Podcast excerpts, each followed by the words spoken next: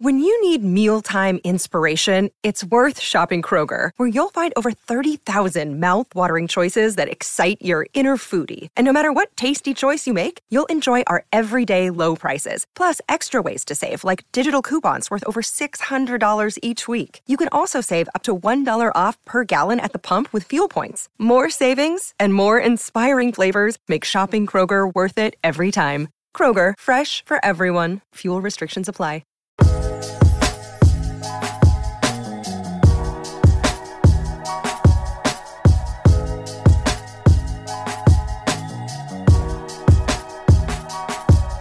Welcome back to Wrist Check Podcast, episode 44. Woo! The gang is back together. Back together. Yes. It's been a long time since the three of us been on the couch. I was gonna say It the has same everyone. time. So uh, I mean, you you first were were you were Texas, in Texas, being a cowboy. and then Rashawn just came back from Colombia. What'd you do in celebrating my- Colombia? I was celebrating my engagement. Woo! Congratulations. Yes. So I Shout out to Mary, Shout out to Mary. making her I'm- an honest woman. Yes. Respect. I'm off the market, guys. Mary's in the audience Officially. tonight. Yes. Shout out to Mary. 'cause Might hear a little audience. chuckle. Shout out to Mary. Shout She's out to giggling Mary. right now. Yes. It's amazing. Um, a lot to celebrate. Happy New Year. Happy, New, Year, 2023. Yes. Merry Christmas too. Happy Merry New Year and a Merry Christmas to all our listeners and followers and uh, lovely supporters. Absolutely. We thank you all. And, you know, we just recently celebrated our uh, one year anniversary. We did. But, um, you know, now we could bring in the new year right Absolutely. with a really good episode. Second run. To to another year of Wrist Check Podcast. There we go. To another Partner year of guys. Wrist Check Pod. Yes. We uh we have a very, very special guest. We do. Um, but before we get there, um, I'd like to introduce the trio. Absolutely. I am Rashawn, I'm Ben. and I'm Perry. and we make up the Wrist Check Podcast. Yes, we do. Uh, on the couch with us tonight, we have Mr. Uh, Carlos Ramirez. Uh, What's up, guys? Shout out to Carlos Ramirez. Thank Yes. you for the show tonight. round of applause. Absolutely. First Um, guest of the new year. Yes, Thank you first for guest of the new me. year. Excited. Um, man, I don't know how to introduce this guy. He just wins. He does so- everything. He does everything. Wears quite a few Founder, entrepreneur. Hey, I try. I try. I try. Not to get bored. Yes, I mean this guy is probably, you know, if we if if this was a Dos Equis commercial, most interesting man in the world. most interesting man in the world, Mr. Ramirez. Um, you know, it's an honor to have you on the couch. Um, Appreciate it. and we'll kind of dive into your story because it is an amazing one. Um, we want to celebrate you and your, um, you know, great contribution to horology. Very kind. Um, being a um, founder of MEC Watches, Correct. um, in which we will dive into. Um, but before we get into the meat and the potatoes, let's have our wrist check. Wrist check. Sounds Rich. Check. Perry got to start. Perry's Oh, got to start no! because he's got a banger. Welcome back, ladies and gentlemen. It's uh, it's been a while. yes, Happy New Year. Uh, I am wearing a banger. I'm, I'm I'm very happy with this watch. I've been wearing this watch for the last maybe three weeks. Nice. Uh, it was a gift from a, a really good friend at an amazing uh watch company. Shout out to Claudio over at Moser, yes, uh, whom we will have on the show very soon this year in Yes. new year. Um, we had the pleasure of having uh, Edward Ed on the show. Yeah. Shout out to who Edward. interviewed Shout out with to Ed, uh, yes. with Ben that one Good time dude. last year. Very good dude. And um no, this watch is actually quite special because I am I'm a big believer in this brand. I'm a really big believer. I'm a big supporter. And there there hasn't been very many brands that I've been independent uh, you know, smaller, you know, brands that I've been very, very excited about. yeah, Quite like Moser. yes, Uh, I think Moser is incredibly special. I see them as the future. yes, Uh, I see them as a company that will take the place of, uh, or at the very least, will be mentioned in the same name as some of the greats whom we mentioned today yes. um, of that caliber. But I'm wearing this evening a Endeavor Moser uh, Falcon's Eye Woo! Tourbillon, Woo! Banger. double hairspring, Yes. leaf hands. Yes. Uh, what's what's what's really great about this timepiece is, and I had a conversation with someone online recently, I posted a picture and they said they they made a comment. I'm gonna, you know, hopefully I'll get it as as accurate as possible. But they said something to the extent of, "What's great about Moser is that they can release a watch with absolutely no branding, Yes. and their design language uh, speaks volumes about who they are as the company. That you immediately recognize it without knowing, without seeing any branding. So Mhm. the fact that like you could see this watch there's there's literally on the front the the case the dial it, it doesn't say anything Yes. it's it's just it's just art it's just beauty Mm-hmm. and but if you know you know and funny story that i'll share really quickly i was in dc recently Mm-hmm. and we'll share some footage or some photos from there. And I got to hang out with a, a gentleman whom we're friends with from afar, but we've gotten to know closely now, Albert Combs, who fostered and created a group in DC called Official CP Time, Cultured Perspective Time. And uh, he had a, he had his second annual watch meet at the Tiny Jewel Box in DC, and uh, we're hanging out with all of his dudes. And there was a moment when we went to go take a, a wrist shot, and I had this under the cuff, and I pull it out, and I kid you not, there was another gentleman there. I can't remember his name, but I know his face. I'll get his name. Uh, and he he blurts out and he points at me. He says, "That's a effing Moser." And I, and at that point, I knew. I said, "Well, well, not only do I probably have the most interesting watch here, Mhm. but this brand means a hell of a lot to people, and and people see it. It's on their radar. They get it, and it's something that they are impressed by. They don't come by often. No. And when you see it, you recognize it, and it's like, wow, like watchmaking, true watchmaking is still alive. As, so as, as they should. For sure. absolutely. So so this it's been a joy to wear. I know I'm I'm very long winded, uh, but I'm I'm having a, a blast, and this is it's been quite an experience. So shout out to Claudio, shout out to Moser. yes. Thank you for allowing me to to to wear this watch for the time being. Absolute killer watch. Ben, will you? uh What do you got on Ben? Yeah. Would, would we classify this as a banger? I think Uh, so. uh, I think so. So, I thought she was gonna stand up for this one. No. you had to move the mic. so I'm wearing. Shout out to John Tam. Yes. Shout out to because- John. John's a big big supporter of the This show. this guy isn't even here, and this is his watch, and I have it on my wrist. Mm. So I'm wearing a watch that he hasn't even gotten a chance to wear yet. He just got it today. And when I told him, "Yo, we filming tonight with the guy," he's like, "Wear it on the show." Respect He said, "You John have to wear this on the show." I love John out- Tam. Shout out. to So- We got to get him on soon. I Yes. haven't even said it. He'll be here, so we can. Good. He'll be here next week, which I'm super excited to hang out with him. Haven't even said it yet. I'm gonna set it in front of him, with him, for him, because it's a perpetual calendar. It's a it's the new Patek 5320G with the salmon dial. Killer. Woo! Killer. So Fire. yes, banger. Yeah. Been staring at it the whole time I put it on. yes. Uh, white gold case, step lugs. The moon phase is gorgeous. The hands are gorgeous. It's apparently Thierry Stern's favorite reference. Really? So, yeah. yeah, it makes sense. So it has. Can see. It's.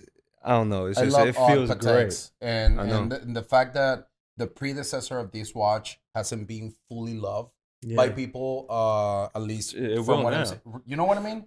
Uh, is absolutely mesmerizing to me.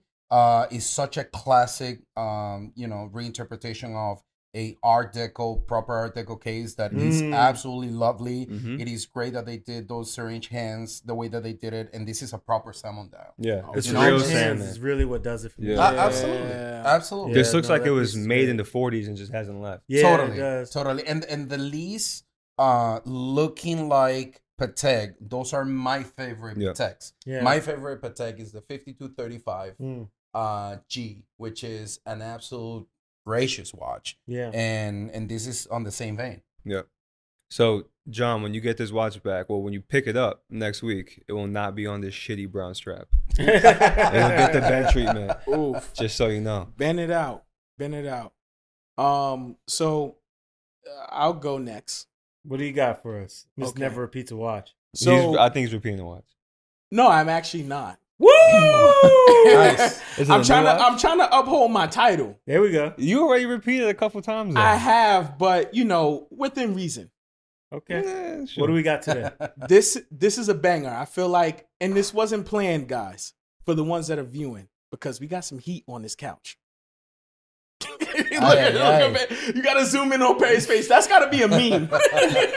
Some heat on his couch. There's some heat. That should be the name of this episode. some heat There's on some this heat on this couch. There's some heat on love this it. couch. That- that's what it is. I am wearing the 44 millimeter Ulysse Nardin. 44. You said Yes. that like it's a big thing. This this Big is a boy. big boy. This is a big boy. Wow. Because you know, you guys know I love small watches. You know what's funny is I was hanging out with our producer Ashraf today, and we saw a picture you posted that watch, and he said, "I think this is bigger than the watch I'm wearing." And I was like, "Nah," and it is. It's a bi- it- this is a big beats boy. it by a millimeter. Yes. Yeah. 44 millimeter Ulysse Nardin Diver X uh timepiece. Sure. This is in collaboration with Nerona, Yes. the apparel company. yeah.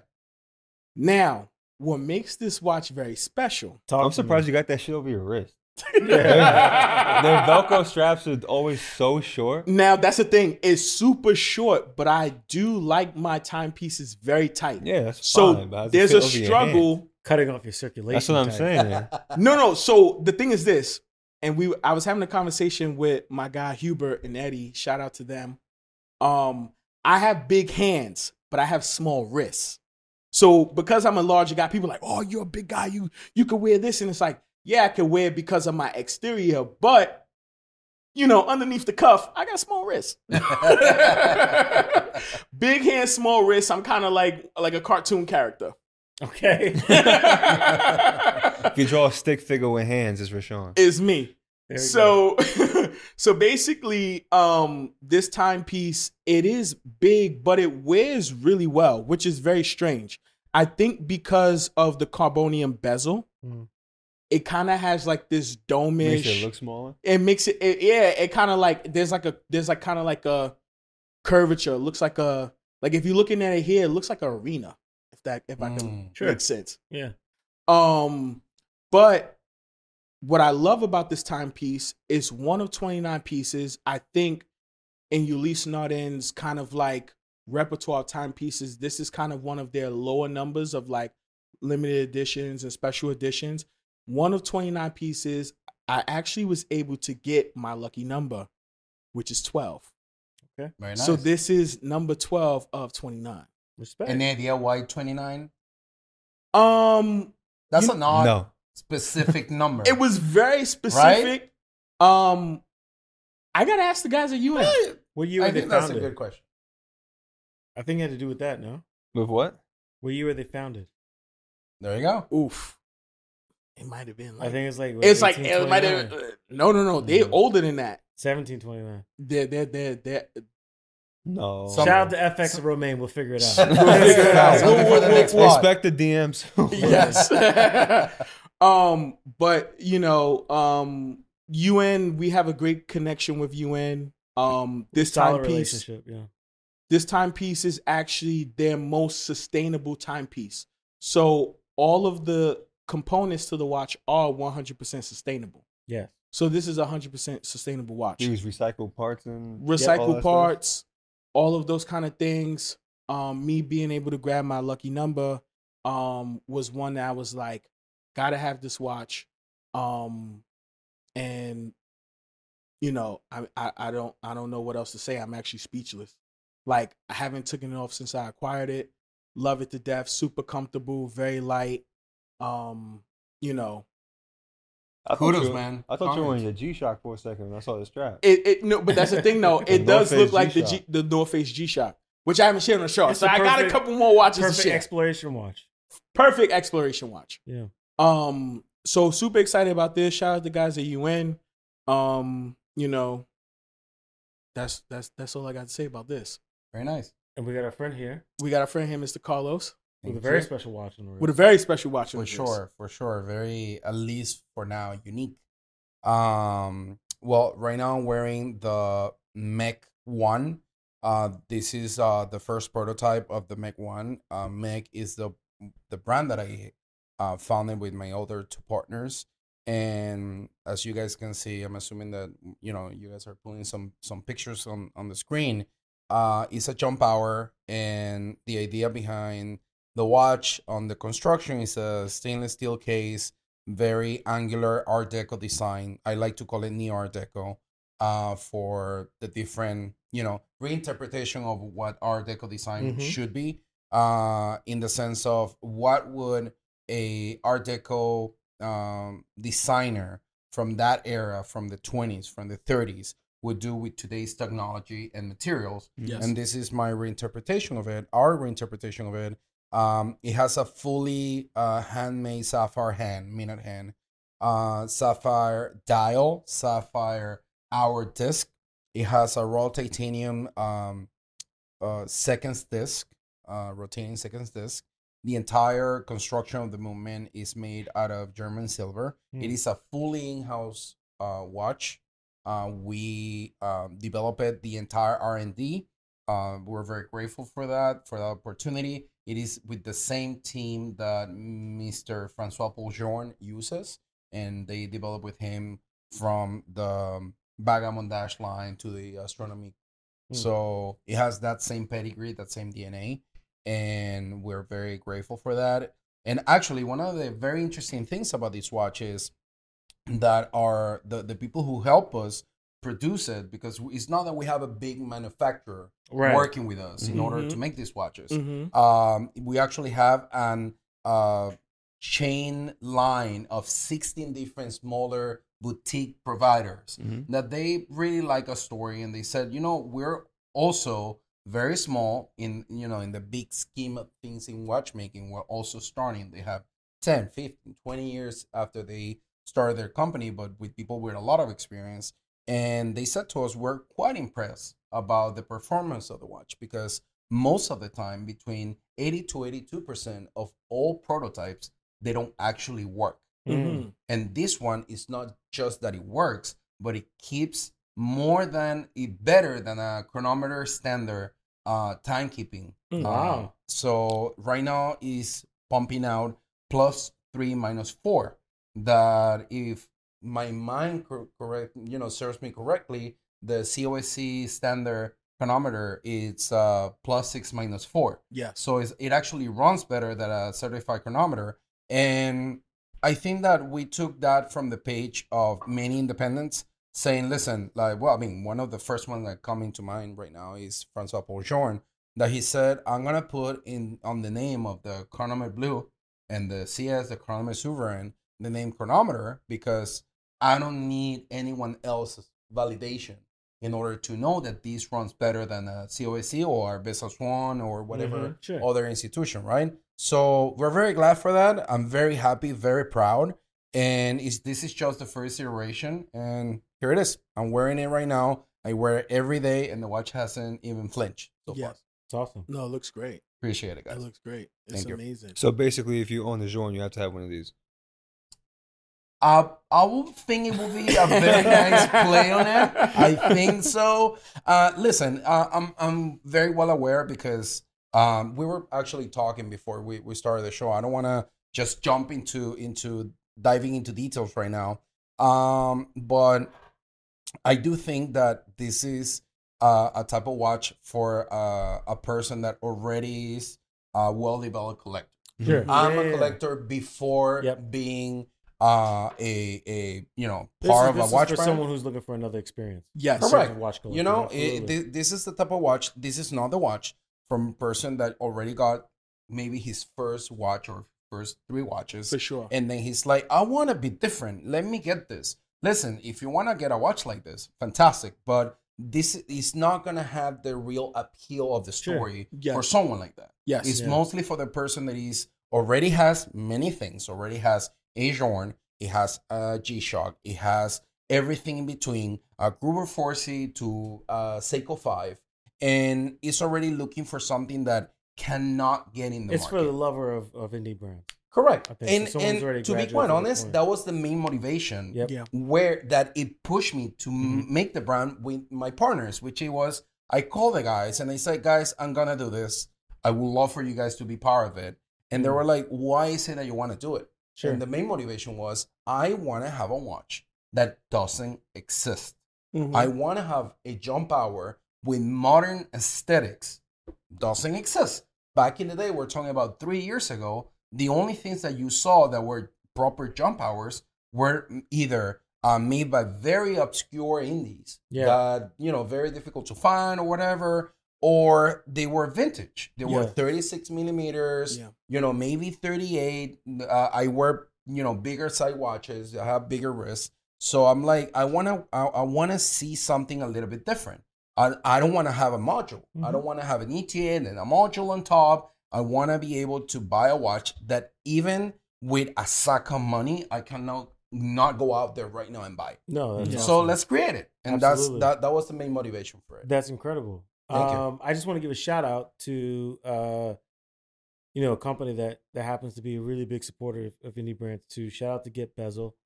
Um, you know, we just passed. Uh, we we entered the new year. We're in 2023, and uh, we did a promotion with them. Yes. And just want to let you guys out there know that that continues into the new year. Mm-hmm. So if you are looking for a timepiece and you're looking to spend some Christmas money uh, that you may have gotten from a relative or a loved one or whatever, uh, visit getbezel.com and use the discount code WristCheckPod Yes. and you get $250 off your first purchase. Woo!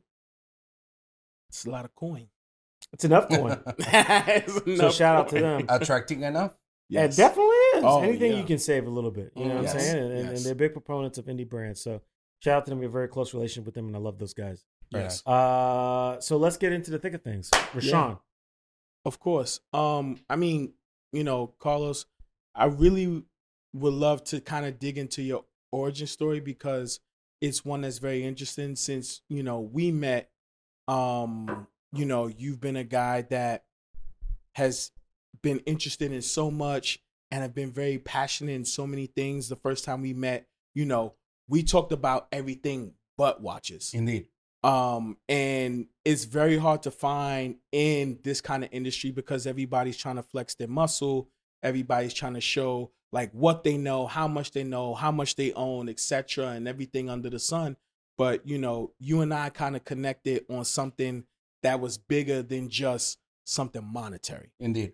so I kind of want to talk into, you know, kind of talk about who you are, your core values, and like kind of what has brought you to the place that you are today. Absolutely, and and thank you for the the question. Um, trying to dissect it a little bit. Uh, I think that the the I'm gonna start with saying that my love for watches was um innate thing uh in me because none of my um, my parents, my mother and my father are not watch collectors, Mm. and no one really in my family eh, has this attraction to collecting pretty much anything Mm-hmm. um i was always very curious um which is a very politically correct way of saying that i'm a big nerd and i'm very curious and i like to learn and make and, and ask questions and just you know um trying to to find out what is it that it makes me tick right Mm. yeah. and when I was, uh, everything started when I was six years old. I was um, Aventura Mall in in in Miami, Florida, um, and I was walking with my parents, maybe buying some Christmas gifts or whatever, and uh, we passed by a fossil uh, store, Mhm. and they had, you know, they always have a little bit of a representation of the watches that they have, and I saw this insane thing. It had a like a rotating bezel that back in the day I'm like I don't know what that is. Mhm. Uh, it had some little counters on the inside that it was actually a calendar watch, Mhm. and this very funny thing in the middle that it ended up being a moon phase. Mm. I never seen something like that because my father always wore a Rolex, you know, that it only takes tells time, uh, beautiful, timeless design, but he never had these complications. Sure. So this is my first real uh response to any watch, right? I've seen my father's, I've seen my mom, but at that very point, they don't even register, Register. in my memory yeah. because they never generated that level of impact Mm. until I saw that. And I'm like, I want that. And my mom looks at me like, You want to watch? Like, you told me that you wanted like a Nintendo or something like that. and I'm Yeah. like, No, no, no, no. You know what? I changed my mind. I want that. This is so cool. and I put it on, and I couldn't even wear it because it was bigger than my freaking waist, you know. But but and my mom is like, "Are you really sure?" And I'm like, "Mom, yeah, this is what I want. It's very cool. You know what I mean?" So my mom was a little bit like, you know, thinking about it, not you know, reluctant about, about the idea, but she's like, you know what? If if I'm not gonna be spending the coin on on some video game thing, even better. You know, Sure. you can read Yeah. a book, whatever it is. So that's where my love for watches really started. And back in the day, we didn't have, you know, Fashionista, we didn't have Hodinkee, we didn't have, and not even the forums, Yes. right? Or maybe I was too young for that. But I started just really diving into how beautiful it was to me, you know? Yes. And it, it never was the intention of this is expensive. Like I was too young for me to be, Yeah. you know, enamored by that type of stuff. Yes. And then I think that that was a natural progression after that. Then um, I started, you know, doing errands for my parents and getting some money here and there. And then I got some other watches. My mom gave me a G Shock when I was like 10, 11. And then I got my first watch when I was 14. Mhm. Uh, it was a, uh Formula One Tag Heuer. Okay, Uh, cool. I'm yeah, still looking for one of those. Very nice. Okay, so I have to ask. So, I mean, originally you're like born and raised in Venezuela, Correct. but this, but you, your first time piece you seen in Miami. Correct. Were you splitting your time between Venezuela and Miami? So not really. The main thing is that um, it was very typical for Venezuelans back in the day to have like a secondary home in Florida. It's Ah. you know it has been very well documented that Mhm. uh, the bolivar back then our currency was extremely strong. So people had the luxury of actually flying to Miami because things were cheaper in the states Really? than buying it in Venezuela. So people will flew will fly to to Miami back in I'm talking about you know early 90s. yes. Um, and you guys can already do the math about how old, how old I am. Uh, and well, people will do that. You know, they spend either holiday, vacations, whatever it is. Yes. So that was a commonality back then. Right. Now the funniest thing is, so when you were telling about your first timepiece that you love, Yeah. the funniest thing that came to mind, and I think it came to all our minds, is like fossil dive wa- a dive bezel Yeah. moon phase.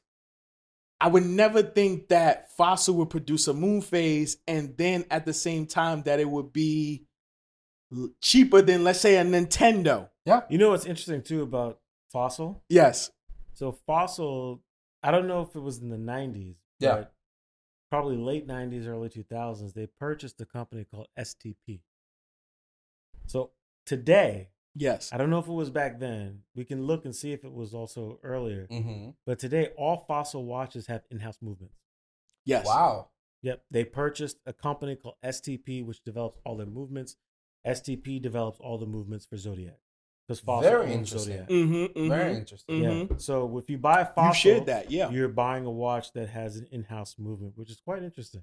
Very Mind interesting. blowing, A little bit, actually. but I mean, the, but it's just like, of course, too, you know, you're aging yourself, but at the same time, you know, any timepiece with the moon phase complication, easily you're looking at, you're curious. you know, you're looking Yeah. at maybe low, low end, you're talking about maybe two grand and like, let's say like a Longines, but more prestigious So your first watch is definitely a substantial investment. Mm, exactly. Absolutely. But I'm saying, like, you saying that because I'm assuming the Nintendo back then was probably still maybe 100, $200. 200 bucks. Correct. If it's cheaper, Correct. then like, It, I, I think it was comparative. It probably, it probably Yeah. costs as much as a strap on the Yeah. Patek. exactly. Exactly. That's Bingo. yeah. There we go. yes, That's a good perspective. yes, Um, Crazy. but, but yeah, absolutely insane. And I think that that was the main reason why, uh, you know, my mother actually agreed um, for me to actually get the watch. she's like, you don't want to, vi- you want to watch it? yeah, and, and my mom always said like, this kid is so weird. Uh, why would he want to watch? But she was happy because she's like, I mean, less. She time probably thought it'd be better for you. Yeah, Yeah, she's you're like, but TV, less yeah. time on the video Less time games, sit like there. blue on the Yes. screen, whatever. Little she knew. Um, do you still own that watch or no? no, unfortunately, uh, my family moved so many times because I'm not even from the capital of Venezuela, which is Caracas. I'm from a very small town in the mountains, in the Andes, called Merida. Mm. Um, so we moved so many times, and and we're talking about a between eight to twelve hours, like on the road. Yes. you know, yes. um, to to move from one city to the other. So we moved so many times that you know it got lost in in all that thing. yes. But the watch that I got after that, uh, at least you know in in the in the full metal thing, it's I still have it, which is the the Formula One Tag Heuer that I was telling you guys about, and How how long did it take to get that one after the fossil? um a few years. Um, the fossil was when I was around six years old. The Formula One was about fourteen years old, so eight solid years. Mhm. Um, and that watch I still remember. I paid six hundred bucks for it, and that was the utmost money that I paid in my entire life for anything. Mm. Uh, so I think that that's a testament of me being already more, you know, of an adult, you know, young adult back then, uh, having the responsibility of keeping my things. Mm. So I still have that watch. And then it was a natural progression. Then I jump into Baume Mercier. I have a Clifton chronograph, very nice watch. Mhm. Um, my mom gave me that one. We went like we split it. We went half and half because I was saving money, and that was like a you know a big jump in money. You know, it was Mhm. like twenty five hundred bucks, Yeah. and that was so much money for me. And my mom is like, okay, you know what? You did good in school, blah blah blah. Let me split it for you. And then the interesting thing, and I believe that this has happened to every one of us yes. in this on this table is um once you pass a certain line of price point you kind of lost respect from anything there and below that point yes. right which is ludicrous Yeah, you look at it differently. right You look at it differently. I mean, I think, you know, in today's day and age, there's still I guess it depends on what price point you're talking about because uh, you know, being able to wear watches of a particular caliber where it's very elevated. Like my friend here is wearing a Simon Dow Paddock Mm, uh complicated watch.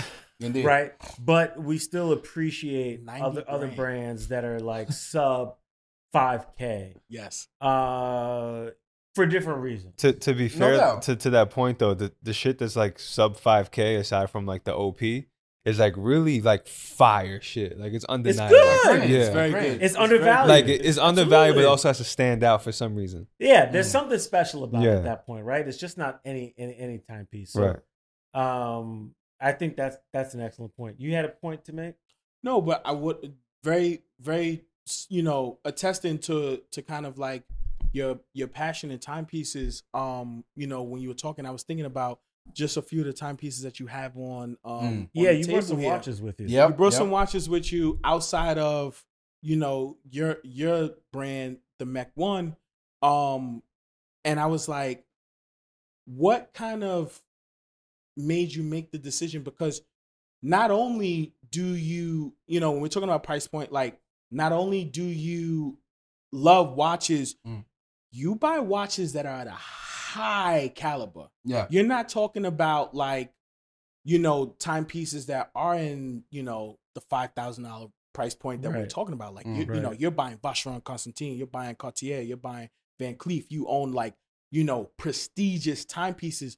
What brought you to go ahead to say, you know what, I'm gonna make my own watch because it's it's easier for you to just go ahead and spend the money and make and just like no doubt I'll invest in somebody doubt. else's brand. What makes you want to invest in your own? You know? Yeah, yeah, yeah. That, that's a very good question. And actually, um, like I was saying before, I think that it was uh, an amalgamation of me, like, you know, time and place, right? Me wanting to really express myself Mm. artistically, um, me wanting to say to the world, hey, this is who I am, this is what I'm doing, this is what I'm proud of, and this is what I, I can actually develop. Um, but there was a, an actual catalyst for this actually to happen. And just to give you guys long story short, I was in a nice dinner meeting that I was invited by uh, my friend. Shout out to him, Max Busser from MB&F. Shout out to Max. Uh, Shout out to Max Um, Busser, Shit. And my friend. What a flex. Max Busser I'm and jealous. friends. Yes. exactly, exactly. So we were having dinner in in Miami, um, and we were you know going back and forth with different ideas because back then I used to consult for almost a full year with FP Journe. Yes. Uh, they were my clients What a flex. uh, for a while, and we were you know chatting among amongst many other things about my experience there. And Max was the one who told me in that you know dinner. He's like, Carlos, why is it that you know you just don't make your own brand? Hmm. And I'm like, I laugh, of course, because I'm like, you're just janking my chain. Uh, but at the same time, I'm like, you most than any other person that I know knows how daunting that task is, knows how impossible for many reasons that could be. Uh, not just the financial, Sure. but in you know logistics, uh, art- artistic, actually to find the motivation to not just hey, I want to make a one-off. No, no, no, no. Like to make something sustainable and to Mhm. think it uh in a in a more not just business wise because I didn't want it to you know to make something like But it makes know- sense why he would mention that to you. It. Yeah, I, I, mean, think because of the circle that you find yourself in, yes, right? And when you look at like the success that Max Busser has had, when you look at the success that FP Journe is having, hmm uh, to find yourself in that group, you're already part of a certain ilk, right? Indeed. That understands what their clients are looking for in independent watchmakers. Kind of gives you an advantage. No, no doubt. I, I agree hundred percent with you. And to piggyback piggyback on your point, um, like I really like this quote from um Steve Jobs that you never understand what you're doing until you look back, right? Yeah, until it's you have perspective. Yeah. and then you start connecting the dots. Yep. And in that very moment when I'm cutting my steak, I'm like, this guy is freaking nuts. Uh, but then in perspective, when I sit down and it, it is the actual moment that something clicked, It and clicked. I say, uh, you know what? I'm doing this. Yeah. Yeah. Uh, I'm definitely gonna it's like, do why this. not? yeah, why I was gonna not? say, I feel like the whole time we are having that conversation with him, he's just like, why not? That was exactly. correct, and that was that like that inception of the idea, Mhm. that splinter in my head I think that's how slowly cooked. how great is it that you could be part of a group of of people who are you know entrepreneurs serial entrepreneurs creating something where in this particular group they're encouraging you do it. Yes, versus what we know in terms of entrepreneurialism and starting businesses being a business or anywhere else they're viewing you as competition. No doubt, no doubt, and and I think that that's one of the. I believe that watchmaking and and the watch industry. Um, okay, let me rephrase that.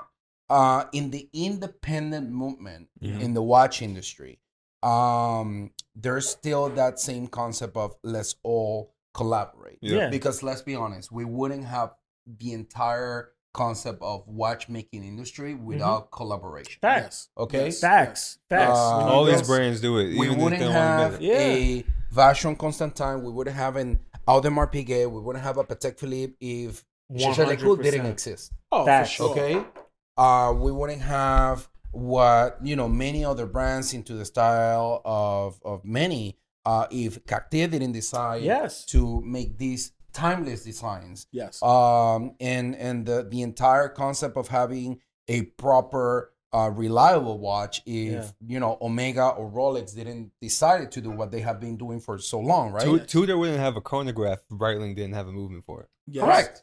There's that. Indeed, indeed. Yes. Um, MT1, right? Yep. yes. And But the difference is, I think, with the the micro brands, mm, They're all open is about it. they're open about it. They're unafraid or Right. unashamed to talk about Yes. their bedfellows. Spe- speaking know, of when you look- Max, yeah, like Sorry. this Max, he yeah, didn't. what he Max didn't. did with Moser. well, he like- also has an LM101 that they made 30 of, the platinum blue dial. Yeah. correct. The back of it, the move is made by Kari. Yes. Mhm. The back of it says Kari Voutilainen on it. Mm-hmm. Guys, let's even go back. Thanks to Max. Again, shout out to him. Yes. Shout Shout out to Uh, Max. I wouldn't be here. I wouldn't be here talking I'm about this if it wasn't Max. for him, right? Yes. Um, he was one of those fellows that actually started all this Yes. because with when he jumped from being in Jaeger-LeCoultre, one of the brands that I absolutely adore, Yes. uh, and I collect for a very very long time. Um, he jumped to uh, Harry Winston as head of Mm. watchmaking, yeah. and he created the Opus line. Mhm. And the Opus line was that celebration of independent watchmakers Yes. being upheld and being promoted and being celebrated Mhm. by a big brand, by a big box, big corporation, and telling them, you know what, I want you to do what you're doing under my guidance, under my Right. design, Yes. but I want you to do what you do. Yes. And today, um, you guys are, you know, very well versed in this, same as me. Um, you you guys have seen how the meteoric rise on Mhm. pricing for any FP Journe, Yes. but especially into their uh tourbillons or the Rationomics resonance. too. yes. absolutely insane. Very few of them come to market, but when they do, they bang. As soon as you see uh, one of the Opus ones, yes. Yeah. the especially for example if you guys can pull up one of those pictures the opus one resonance purple dial Mhm. Yeah, from I know the harry winston on. they only made i don't know like five or Yeah. ten of those pieces they will go for more money than a subscription tourbillon 25 pieces Yes. of the first pieces that he made yes. why because it's not because they're so rare but because of the entire story that they Yes. you know have they hold them together Yes. uh and you you see everyone in that opus series you you see the guys from uh Felix Baumgartner and from from uh um Urwerk. you see Yeah. people from uh De Bethune. Mhm. uh you see people from uh Ludovic Ballouard did one uh, Yeah. and so on and so forth i can, Sure. I Yes, can yes. you know talk about every single one but he started all that and then everyone started to really pushing forward when they were doing that Yes. let's remember also um, many of the independents were driving their own entrepreneurial careers Yes. you, you have THA which is the conglomerate that Kari had with i believe sarpaneva and and uh, no with Vianney Halter uh, Kari Voutilainen and FP Journe, Yeah. that they were selling the CPCP line for Mhm. Cartier, and Yeah. they have them on the pusher thanks to them. Yes. So, um, I think that the entire concept of collaboration is slowly but surely for the right smart minds in the in the watchmaking industry. It's not as frowned upon anymore. No, but it's also and, coming and back. hopefully, like embraced. co- yeah, it's coming. Right. back. Yeah, it's, it's definitely being embraced. It's if definitely we see, for example, the last collaboration for Zenith that they did with Kari Voutilainen, Yeah. and those prices went through the freaking roof with Phillips. Yeah. That tells you the enormous opportunity that you have right here. And the other shout out that I want to give, talking about Max, what they did with Bulgari. Oh, yeah. First time one of these big brands make a collaboration with a smaller independent, and that Mm. watch is a banger, Yeah, it's a banger. Yeah, it's a banger. absolute banger. Yes. So banger. I think that's a testament into this. Thanks to to to that same concept is that um we decided to do MEC, and I'm more than happy to So what's- in the future do What's something like that. cool about I think your perspective, um, much like some of the um, the the people that are, are involved in your life, you know, you mentioned Max Busser, um, is that as a collector of a particular caliber, Mm-hmm. you're very much dialed in to what the expectations are from consumers like yourself Indeed. in terms of watch collecting. And you brought some watches for us this evening. So I I would like to take a moment to go over. You brought four watches with us. Yes. Um, I want to know what makes this collection so special because I'm sure there's a, a a- a bit that you can share about each one of these that'll lead us back to what you and your partners are doing with MEC. No So, doubt. Let's start with the you have a Cartier Americaine. That's It's a ac- century. yeah, that's actually a Cintrée. Oh, it from the Oh, wow, okay. collection. Let's pull that out. So yeah, for sure.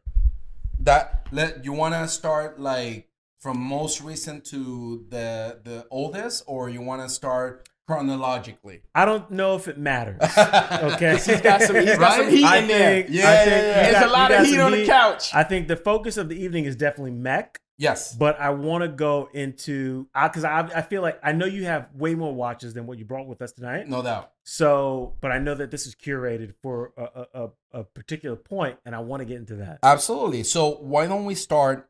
And and the main concept of this this I, I will say this little uh, selection that I brought for you guys is what I like to call a time capsule. Okay. That it Oh, will okay. make me uh, the collector that I am today, and and the reason why MEC exists. Mm. Um, so the first watch that I have right here, and the reason why I, I brought it is very important. This is uh seventeen thousand Rolex Oyster Quartz. Yes. Um, so, you know, white dial, extremely comfortable. The the pricing of those watches has been absolutely insane. People They've, wouldn't they've give been two pennies for that. Yeah, the last the last year we've seen a, a big a big increase. Yeah, in and- terms of interest and price. And I think going back to the concept of people starting to appreciate something because of how unique they are Yes, and because they cannot get it anymore. Yeah. Rolex only produced quartz for uh among about 10 years yeah. and that was it.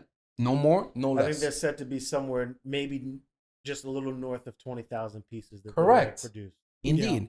Um, we recently saw uh, the Phillips auction going the the Ecole piece of the day date.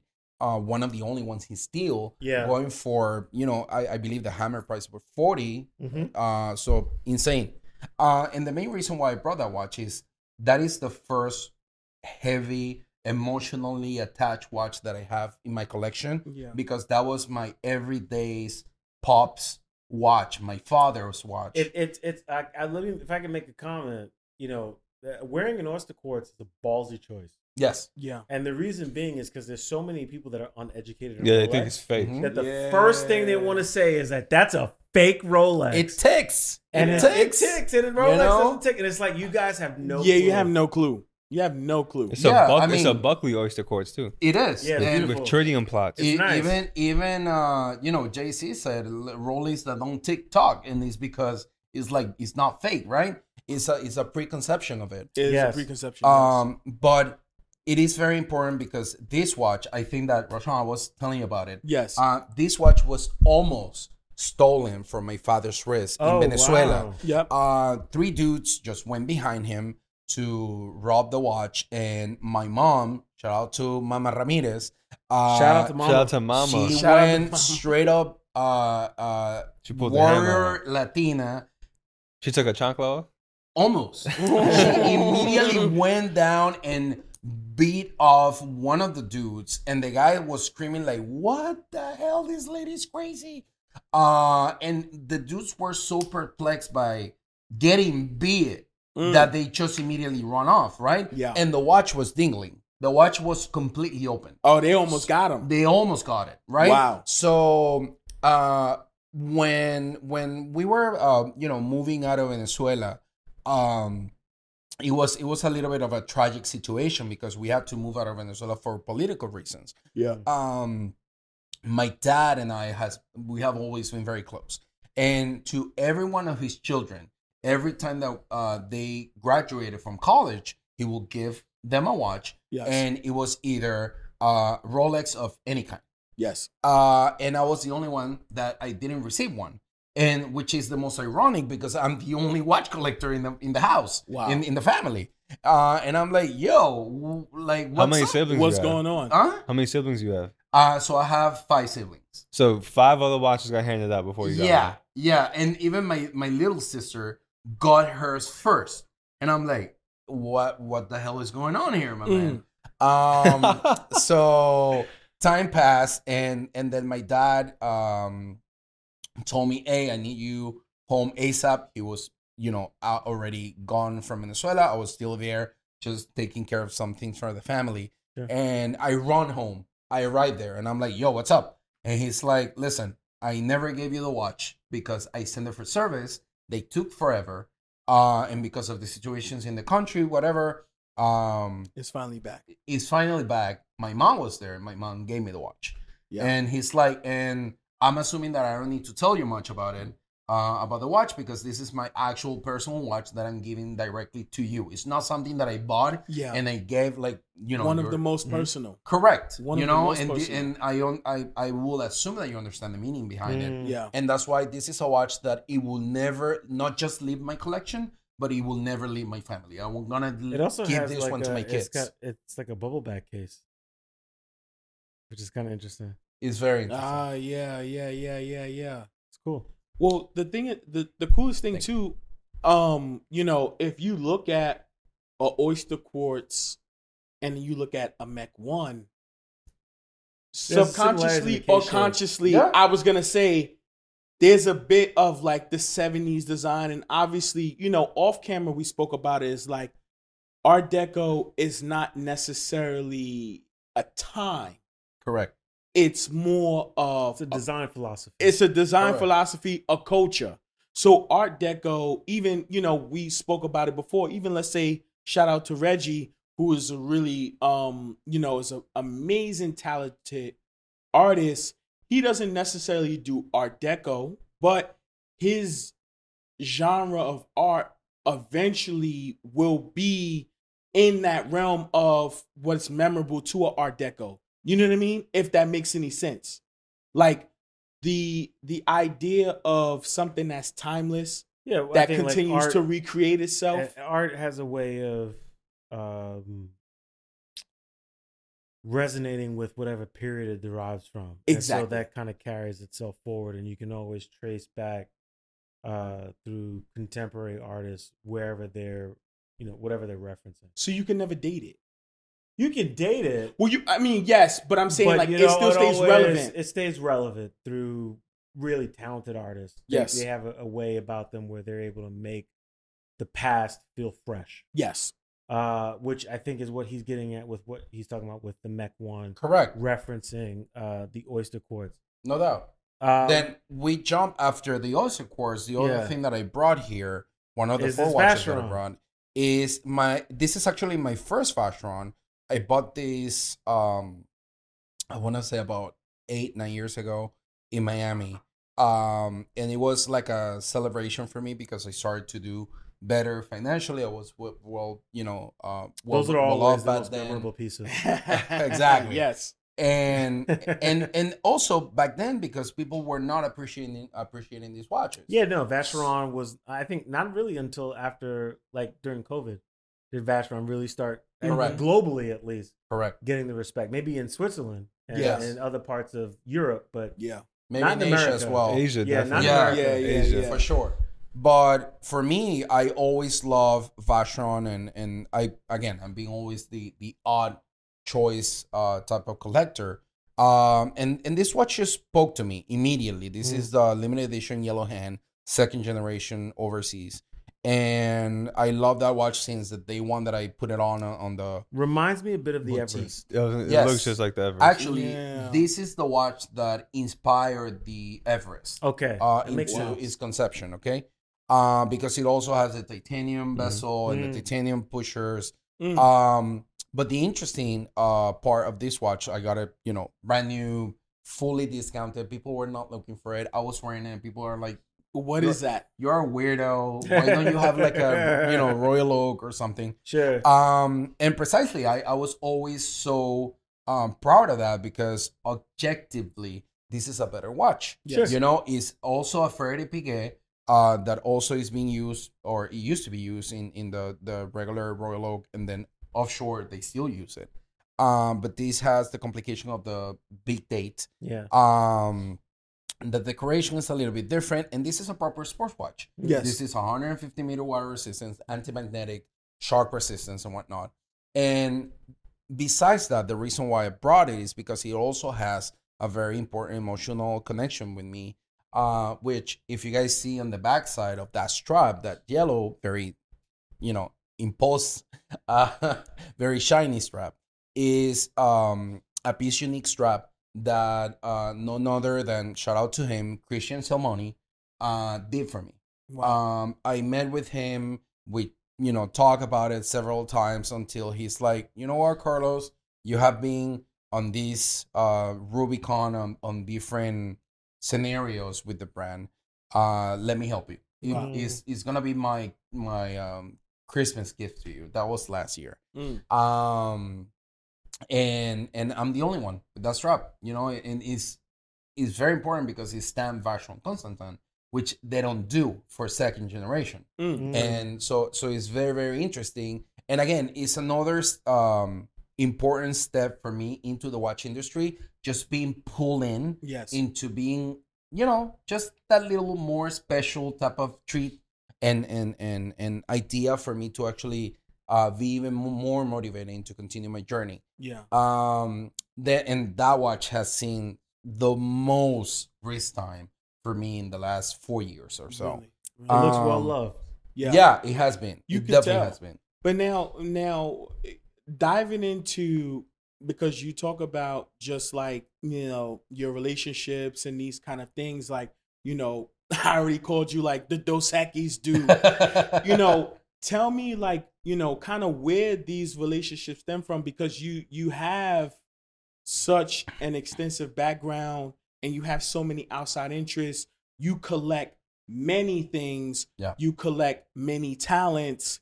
You collect many languages. Indeed. Um, you know, you have an extensive educational background and all these kind of things. So kind of let's let's dive into kind Sure. of like, you know, your outside interests, what brought you to this kind of point, etc. and so forth.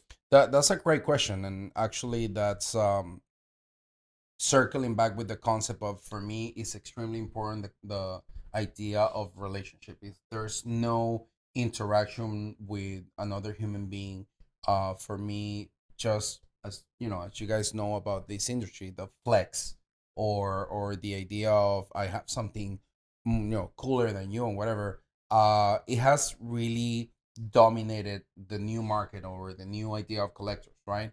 Um, back in the day, because that level of interaction didn't exist, it was mostly about what it what does it mean to you.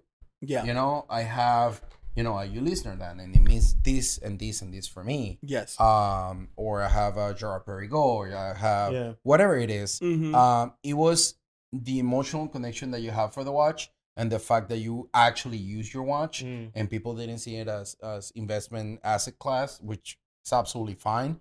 Actually, I do that for a living, but going back to that point, uh, I have my background is in law. yes. Um, in in Venezuela, I, I went to law school, um, and that really helped me to, um, you know, change a little bit that that brain chemistry Mm. of understanding on how things work, how interact with people, how you know doing business, etc. Many things. Right. Um, but then once I moved out of that space, which it wasn't very extent, uh, I decided to tell my dad that I don't see myself practicing law as a lawyer. Mhm. Um, I think that I have a lot of creativity, and I, ha- I think that I have way more uh, to give out uh, to people. No, no disrespect to people that love, uh, uh, you know, practicing as, a, as an attorney. yes. But for me, it was like I want to do something more, and I have a different calling, and I, you know, try different things, and I, I, I, I want to like run up the idea of being a consultant. That, that's what I became really Mm. uh, trying to find out ways of how to help people with that perspective, those ideas, and that creativity that I have.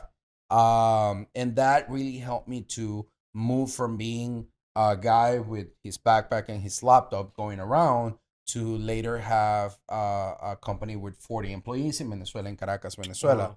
Um, and then I have the opportunity of starting uh, the first TV station in Latin America, uh, online TV station back in 2006. Mm. Um, and that also, you know, it, all everything that I did, it really pushed me to try different things and to uh, get outside of my comfort zone into things that I barely knew. Like, Yeah. what the hell does a you know 19, 20 year old kid back in the day know anything about that when he's going to law school, right? Yeah. Uh, and I had again to reinvent myself, to get new skills, to learn new things, and to uh, understand how to adapt.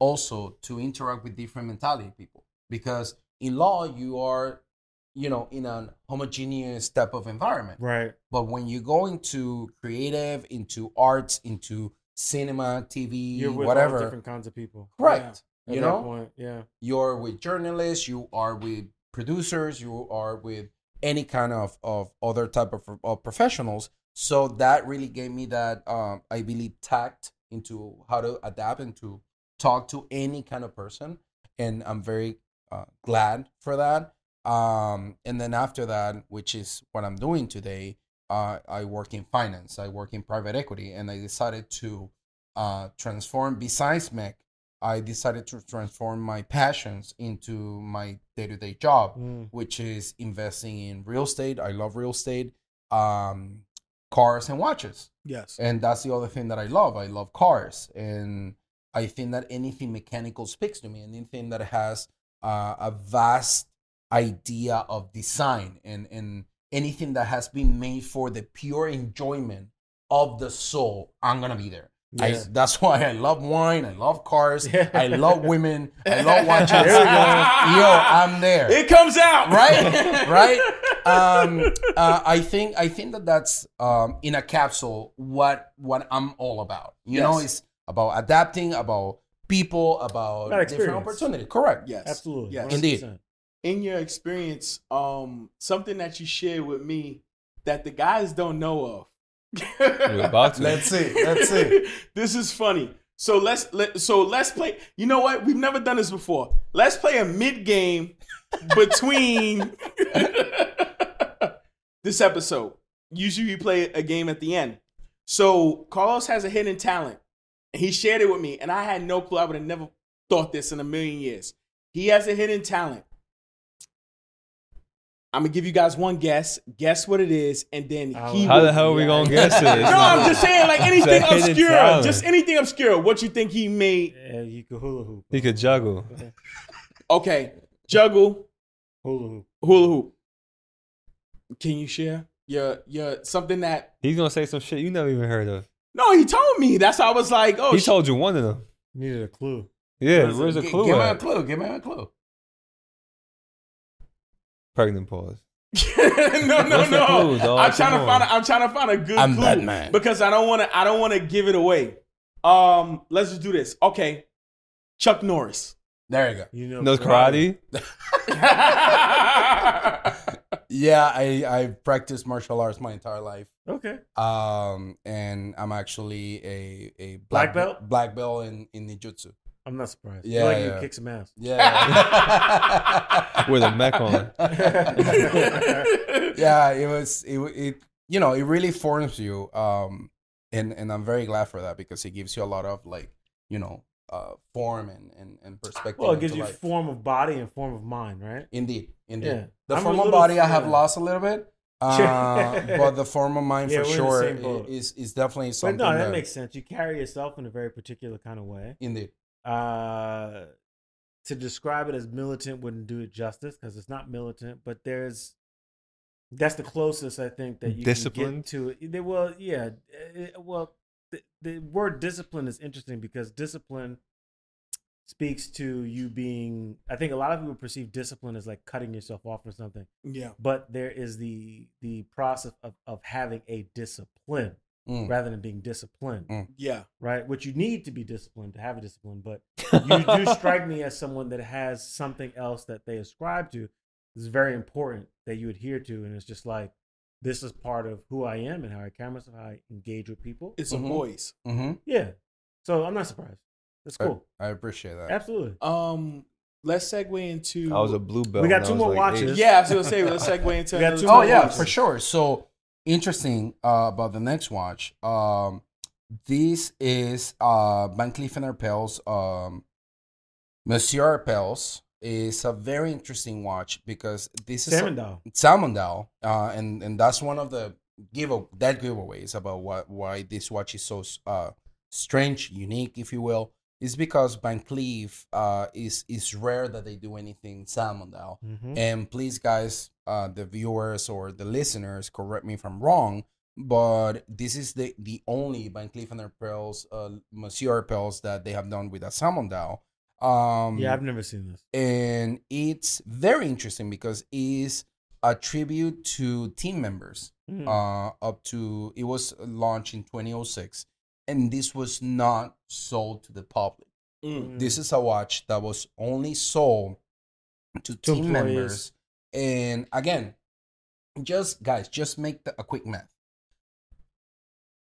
But Cleef and Arpels is mostly a brand that appeals to women.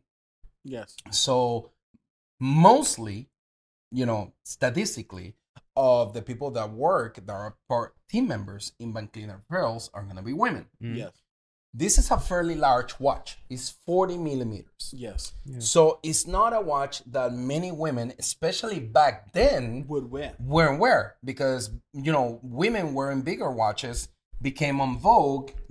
I, I want to say recently. You know, I want to say maybe five, six years ago Yes. Very true. very true. um more or less so just with those numbers the amount of watches in the wild that they actually sold of this uh version i believe that it must be on the two digits no Mm. more than that you know Mm. um so it's a fairly rare watch and it has a very special nomenclature in the back that is hh Yeah, and it's that. high horology Yes. and that you know i haven't opened it yet i will let you guys know as soon as i do but it must have a high horology movement um and that was confirmed by a ex Richemont um guy watchmaker that he immediately told me he jumped into it which is my, one of my partners at MEC. shout out to John. um he told me i'm very interested to see what is underneath the hood of that watch yes. and and that's why I brought it because I think that the story is extremely interesting and you know appealing to the rarity of something that it might it's saying still it might not be super expensive or anything but it's very interesting to me It's very special. because it's rare it's Yeah. special Yeah. it's you know objectively special uh and that's why I brought it Can you share how you acquired it? Absolutely. It was open like any other person trying to find a, a secondary uh, market watch. Uh, this was through an inquiry through Chrono 24. Hmm. Um, I asked the guy, I- so the the watch pop out a day before I went in, right? Okay. Mm-hmm. uh, I go in, I see the watch, and I immediately say, like, what the hell is this? Um, I was already, you know, I toying with the idea of Right. going for a Van Cleef and Arpels Mm-hmm. since when they started working with Agenhor and they did the the jump hour, Yep. uh, which I really love, and and they have some other very interesting watches. Um, but that you know that appear, and I'm like, I don't know what the hell this is, but I love salmon dials. I don't have that many salmon dials. Uh, that many, and, so you have more than one. and huh? You have more than one. Yeah. yeah, yeah. yeah. Um, but you know, it really caught my attention just because of all that and because the price. I mean, I'm like, this is not that expensive. Let me go check it out. Which The is less than ten grand. The guy less than ten grand, Oh wow. less bigger. than five grand. Whoa. Wow. No, no, no, no. I got a three. bargain. Wait. So now, do Huh? you Paid know? three. I paid thirty two hundred. So do you? So do, do you believe that this came from the original owner? Was this from an? It employee? was Yeah, because that's I, what I, that's why I was like, can you share this? I, Because I have the paperwork. somebody, somebody's in trouble. No, no, no, no. They too Only late if now. mess it out. Yeah, yeah. Yeah. So they had they they used to have a clause that you need to keep the watch for a very specific amount of time. You know, more than ten years pass, Yes. so it's fair game. Yeah, Okay, because that was uh, 1906 to 2006. Correct. So it's, I mean, almost 20 years. Yeah, yeah, exactly. So it's fair game. And I do have original papers, ba- uh, boxes. It, the guy was very cool. If you're watching this, uh, thank you. We bro. hope you're watching. Um, yeah, and Yes. he gave me like three straps with the watch. So pretty, pretty cool. And Yeah, he never wore that. It was unworn. Yeah, no, it's Unworn. Yeah, you could tell. You could tell. on unworn. Insane. Um, automatic, by the way. Yeah. And then the last watch that I brought is the last, the most recent acquisition that I got. oh, uh, okay. It is The, the, the case back sticker's still on it. Yeah, exactly. Uh, I barely used it a couple times, and this is the Tank Cintrée uh, Collection Privé from Cartier. This is the rose gold uh, anthracite dial, and it's a very very cool watch. Extremely limited. It's only uh, I believe that 120 pieces per Mhm. per market per metal. Um, so I was very uh, glad that I could get one. Not from the American market, by the way. Mm. Uh, that was a very interesting um, watch because uh, my girlfriend, shout out to Tracy. Shout out to uh, Tracy. Shout out to Tracy. Exactly. Uh, she she's originally from Hong Kong, and we went to visit her family, and you know we were going around here and there, and we got invited to an event in from Cartier, and we went to this event, very nice private event and whatnot, And right then and there, uh, the lady, the sales representative, uh, asked me, "What are you looking for?" And I'm like, um, "Anything collection privé, like I'll freaking take it," you know. Yes. Yes. Uh, and she's like, okay, but which one in particular are you looking for? Uh, do you have the Tank Chinois? Yes, we do. I'm like, okay. Uh, let me see it. Uh, can you sell me one? And she's like, yes, of course. wow. I'm like, um, I'm like, this is a glitch in the, in the matrix. Uh, yeah, definitely. Let me have one. So Um, no, I'll let you finish because I want I want to ask you something. Um, because now we're kind of going diving a little bit into the industry because obviously we are in the industry as well. yeah, Um, you know what? I'll, I'll I'll ask it outright because I do have a really good friend who was able to get an application privé piece, but not in the U.S. market. And I understand that the U.S. market is very competitive. We've got a lot of ball players. We got a lot of dudes that Yeah. just could just do it. correct. But I find it very crazy that, like, you know, in these other markets, they don't have those collectors that, you know, because like you said, like, how do you walk into an event and you can just buy an application piece? well, I, I think when he finishes the story, we'll get there. I think it was mainly timing. It was. Yeah. It was uh, absolutely. You you A year ago, probably not. You you hit it on the nail, and I think again, same concept of right time, right place yeah, type of scenario. Uh, I got to Hong Kong, um, and it was recently open to everyone because Yes. of COVID, right? Um, we took nice trip over there and whatnot, Mhm. and once we got there, uh, I started realizing that many places have insane pieces. And every time I went into one of these ADs or, or boutiques, whatever it is, uh, they started immediately. They- just throw it at you. bro, insane. But it goes even deeper than this. Mm. People, these um, sales associate will bring out a calculator and do the math in front of you.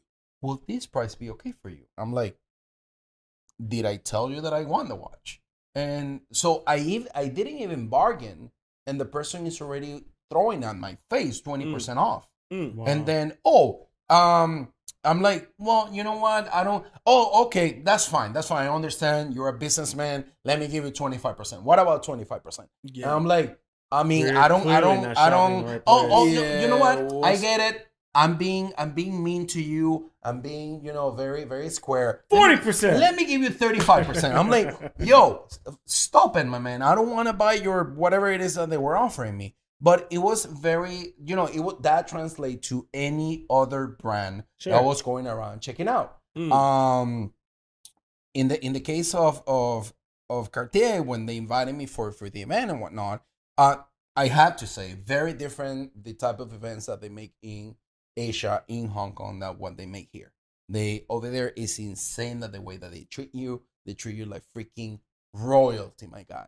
Mm. The only times that I've seen that they treat you like that into any kind of event that brands make is because you are a big baller, that you are, you know, throwing coin at their faces like crazy. Uh, over there, I'm I'm I'm a new guy. They don't know me, and they're treating me like royalty. And I'm like, okay, I mean, I might have to buy like a strap or something because I'm gonna feel bad if I don't buy anything.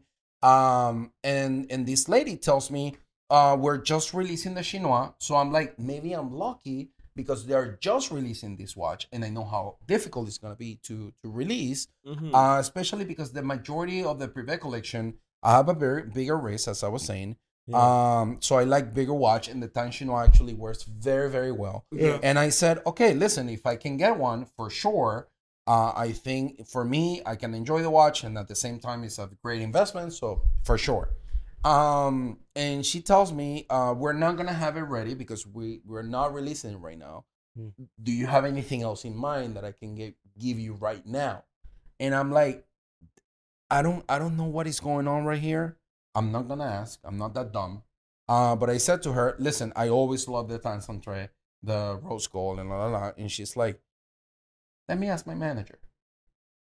She takes 10 minutes, come back, and she's like, Would you like to get that watch? Mm. And I'm like, I'm dreaming. What the hell is this? Um, and immediately say yeah because it's like it's like being offered a 15202 or 16202 at this point, uh, a Royal Oak Jumbo, and a Nautilus, you know, at the same time, Yeah. and saying, no, I'm not that insane. I say immediately, yeah, give it to Papa. Um, and I and I picked up the two watches, and she's Sure. like, anytime that you're looking for something else, just let me know. I'll So you, you got up." the Chinois and the Cintrée? yeah, yeah. Wow. Wow. The, deal. The Cintrée, I actually wore it uh, while I, I flew here.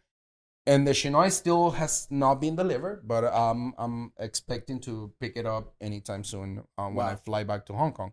But you know, I think is is um that's why I was telling you guys it's like a time capsule of my collection of my Mhm. collecting days Mhm. uh, that I'm still a collector of, my very heart. I'm gonna continue buying watches because it's what I do. I think until I start uh, creating the same watches with the same type of complication Yes. that um that I'm satisfied with in MEC, but there are certain things that we're not ever gonna be able to replicate. yes. So I will still buy a tungsten thread. I will still buy a reversal furniture so cool, and Yes. so on and so forth. That's what I was gonna ask too, as far as like, you know, because you just recently um, you know, unveiled the final proto for the MEC One. Um Yep. my my next question to you would be what's next for MEC? Because now you're talking about complications. Um it's very it's very interesting that you kind of go straight into a timepiece that's very complicated Mm.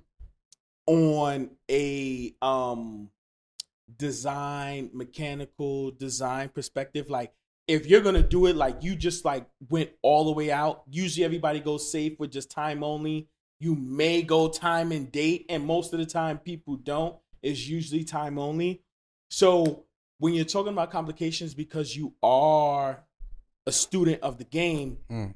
What's the next complication or what's next for MEC? Like, you know, when is production? Because I know, you know, you've already been taking orders. Yes. What what's what's rolling out? Tell us what's up for 2023. Uh, good question. So let me unpack that.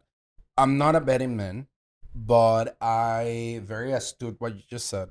Uh, I like to really see trends, and one of the reasons why I decided that the the best uh, route for us to start was with a jumping hour is because the definition of insanity is, is doing the same thing time and time again and expecting different results. Every single person, every single watch brand starts with a time only watch Mm-hmm. the big majority of them. So the only thing that you have to produce differently is your interpretation of design and your you know your mechanics, your you know under the hood, your movement. Yes. Um, so you can make uh, an absolutely amazing movement, but if it's a time only, what is it that you're bringing to the table? So you need to be either a Rexhep Rexhepi with Akrivia that you bring out the AK line that is very strange for many people. And let's be honest, it wasn't well received from day one. It actually took a steep dive, uh, and people started to recognize it many years after Rexhep re- released it, and also started paying more attention when he released the the the chronometric con- contemporary. Um, either you have that, and then you have the fame and the accolades, and you have a hackman on your on your um atelier or whatnot, or you are under the wing of a big corporation of a big brand name. Yes. Um, there are many brands doing that, or people like, for example, just this is this is not even premeditated, premeditated but um, I'm just thinking on the top of the dome. Uh, the people from Norway, uh, they release very interesting watches, Sure. and they have the you know that push, that turbo, that supercharger of using Tudor movements. yeah. You know, that's a big flex. Mhm. Yes. Um, I didn't want it to play either or. Yes. You know, I think that what I wanted to do was going fully independent, going more into the route, into the mentality of a Vianney Halter, of Andreas Strehler, Yes. of even, you know, the same uh, François-Paul Journe. That it's not that I think that I'm like them, not at all. I'm not a watchmaker. I will never uh, put that tagline on me. I just love design. I just love watches. And I wanted to do, as I said before, I wanted to do something and put out something into the market that I could not buy myself for Yeah. myself with any amount of money. Yes. I think a jump hour is a really good choice. It's to me in terms of complication, especially right now with the popularity that we've seen in terms of watch collecting, with Mm. the oncoming and the fervor of uh, new watch collectors. It's one of those complications that are slowly, slowly becoming a low hanging fruit in Mm. terms of people who aren't familiar with very many complications are becoming familiar with jump hour Yeah. and they're still just rare enough.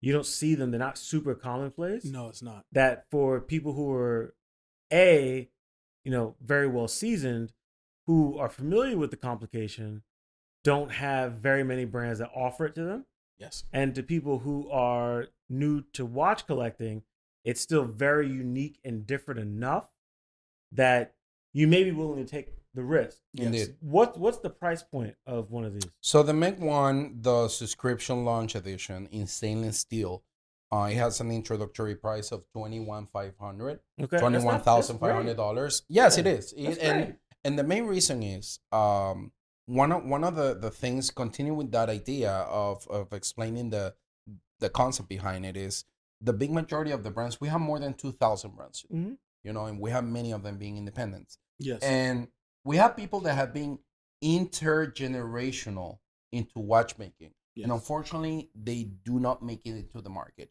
and one of the reasons why i started studying why that happens statistically is because they don't have this triangle of being very good at design and, Mhm. and having that heart element being very good at watchmaking having that you know engineering element and being very good at business yes. Right. and developing right way with the right way paving the road for the brand Sure. Yes. so if you if you don't have that that trilogy, if you don't have that trinity over there, you're not gonna be successful, or at least the numbers are not on your favor. Right. Um, so thinking like that, what we decided to do, what I designed it into the entire scope of, of the brand is let's be very intentional with the pricing, not trying to make a quick buck right yeah, no, now. we're Yeah, right? A brand. Yeah. Uh, for two reasons. Number one, we need to prove ourselves because we're new. Yes. But at the same time, even more difficult is try- trying to prove ourselves as a brand, as an independent brand, being from America, being Yes. Americans, Yes. Right. right. Because we have different backgrounds. Like Eric, one of my partners, he's originally from Hong Kong, so he's Asian. We have uh, Judd, he's originally from South Carolina, so he's like cornbread fed American Mm-hmm. uh, and I'm Latino and from Venezuela. And you know, correct me if I'm wrong, but I don't know many Latinos in the watch game, right? many collectors, but not in the watchmaking industry. No, yeah, you're- not in the watchmaking industry. Correct. Yeah. So that being said, one of the things that that I you know I realized, being brutally honest with ourselves, is that we were facing the odds. it's an uphill battle. correct. Yes. It was. So if the price on top of that was gonna be steep, then I'm putting a knife to my own neck. You know, Yes. Yeah. it makes no sense. No. So I'm like, you know what, guys? Let's make an introductory. Let's cover all our expenses. Let's have just a little bit of space to gain some money back and to push the next production Yeah. forward. Mhm. So going back into your next question was, what is it that we're moving forward towards? Uh, after this is only 50 pieces Mm. every single MEC baseline model will be made in 39 millimeters. This is 39 millimeters. And the reason is uh, I wanted a Goldilocks type of size that Mhm. everyone could wear. Every, yeah, universal. You know, universal. Very I universal. have a bigger wrist, it looks great. Sure. You have a smaller wrist, it looks great. yeah. Uh, my partner Eric, he has a smaller wrist and it looks fantastic on him. Yeah. So we said, listen, I think that we have something here very interesting, very important that we need to continue pursuing, uh, but being smart about it. We, I have a plan of 20 years Mm. for the brand, Wow. and in that sense, we want to reinvest into the next ten, into the next five to 10 years to reinvest into the company to buy our own machinery Yeah. our own CNC, our own, you know, art um, into the little atelier that we want to start creating yes. here in the States. We still don't know where, of course, yes. but we're going to find a place, a physical place where we, we're going to be able to start our own atelier, our own uh, manufacturing, if you will, and Yes. start little by little, you know, in different percentage trying to do our own thing. If we if we need to buy the the sapphire from Geneva, so be it. Sure. But we want to get to a point that we are making forty percent of the watches made in America, sixty percent of the watches made in America, That's awesome. until we can say it is a U.S. made watch Yeah. right? Um, we are already into R and D of the different variations of other watches that we have. I have already designed in black and white the next eight MECs, and everyone is a different complication. And what I want is to excel at each of those complications. Yeah. Mhm. We have from jump hour, we have travel time uh, jump hour uh, with uh, day night indicator. That that's that will be the MEC two. Um, it's a travel time. You heard it here first. disco We heard it here first. Yeah, this is this is just being um released. Uh, that information. Um, Wow. we have in the lines in the in the in the design in the pipe works um a chronograph uh rattrapante pusher Awesome. uh we have um annual calendar all the You way got a lot up cooking. cor- yes Got a lot cooking. all the way up to a grand complication Mm. So, um, um, yes one of the things I wanted to get to because we actually hadn't hadn't covered on camera yet is um and we'll start to wrap it up, but MEC, the name. hmm What does it mean? Where it came from? um Where did it come from? yes so it has um triple entendre the the concept Okay. um, right? Uh, the first one being it is actually very simple. The initials of the three founders, um, the initials are which is Carlos, Eric, and Wood. The W that we just pull it back upside, Upside down, down. which okay, is the M. Yes. uh, for Wood, which is uh, last name for Judd. Um, that was the the first interpretation of the brand, but then it's because it sounds mechanical, so we really like Mech it, right? mechanical. Mech Nice. mechanical. Uh, and then we instated the company being micro engineering company, Mm. uh, Nice. which is you know the initials of what MEC w- it would be. So it has that triple interpretation of the of, of the name brand. Awesome. Mm-hmm. It's incredible. That's amazing. Yeah.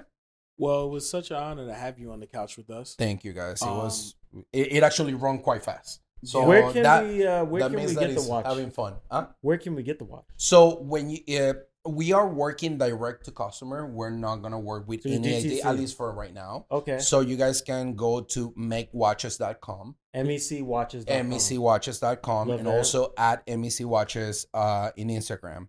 And what we encourage to do is to go to the website, and there's a little link or a little you know button that you can inquire, send us a message, send us a, an email inquiring for a piece, and just jumping into our waiting list. And you guys on social media? Yes. Instagram mostly right now we're only working on Instagram. Okay. Uh we expect to e- expand a little bit more, maybe What's YouTube the and whatnot. handle? Uh at MEC Watches, MEC Watches. Okay. Um and for now we're only gonna be there, but by the time that we have more content, more Sure. like long term content, expand. whatnot, we're gonna expand into that. Awesome. Yes. Yes. That's amazing. So, um, to wrap things up, thank you for having us. Well, for us Being having able to have you. For, you- for yes, I'm sorry. I got tongue tied. It's the you having us, us having you, you being on the couch, etc., and everything else. Thank you all to who listen, to who watch. Sure. Um, you know, you can see us on all uh DSPs, YouTube, Spotify, Apple, TikTok Google, for the kids. TikTok for the kids. shout out to Get Bezel. Shout, out to Get Well, Bezel. shout out to Bezel, but Sh- it's getbezel.com. So if you're GetBezel.com. looking for a new timepiece right now or the season, what have you, yes. uh, visit getbezel.com and uh, they have some amazing choices. As a matter of fact, uh, at least one or two of the watches we saw tonight, you might be able to to, to get on uh, on getbezel.com. So Gotta check it Yes. out. check it out. And, and uh, our uh, promotional code get two hundred fifty dollars off. Wrist check pod. Wrist check pod. That'll Nice. do it. Listen, Uh, but absolute pleasure having you. Thank yes. you guys. It was Uh, my absolute pleasure. Thank you so much for yeah, the time. And you know. let's definitely repeat this because he went like this. Yes. Absolutely, yeah. The next time, you know, you'll have a couple more pieces out. Hell yeah. And uh, what's awesome is, you know, quite clearly you're a, a serial entrepreneur Yes. Yes. and uh, you keep a very interesting crowd of people. And uh, you know, I think it's it speaks volumes about the company that that you keep. You know, you know having you know gentlemen like Max Busser encourage you to start your own brand when he is literally in the thick of things with his own, Mhm. I think not only says a lot about who you are as a person and a watch collector that he might admire, but also says a lot about the state of the industry, especially amongst independent brands. That Mhm. makes me very excited. So, yes. uh, kudos to you, and uh, thank you for joining us this evening. Yes, Muchas yes. gracias a ustedes. Thank you so much. All right. Can I be the first person on the list for the chronograph? Woo! You got it. Woo! you heard it here. Wrist check. No discounts. All right. Episode 42, 44. Sorry. 44. Peace. Later. Thank you guys.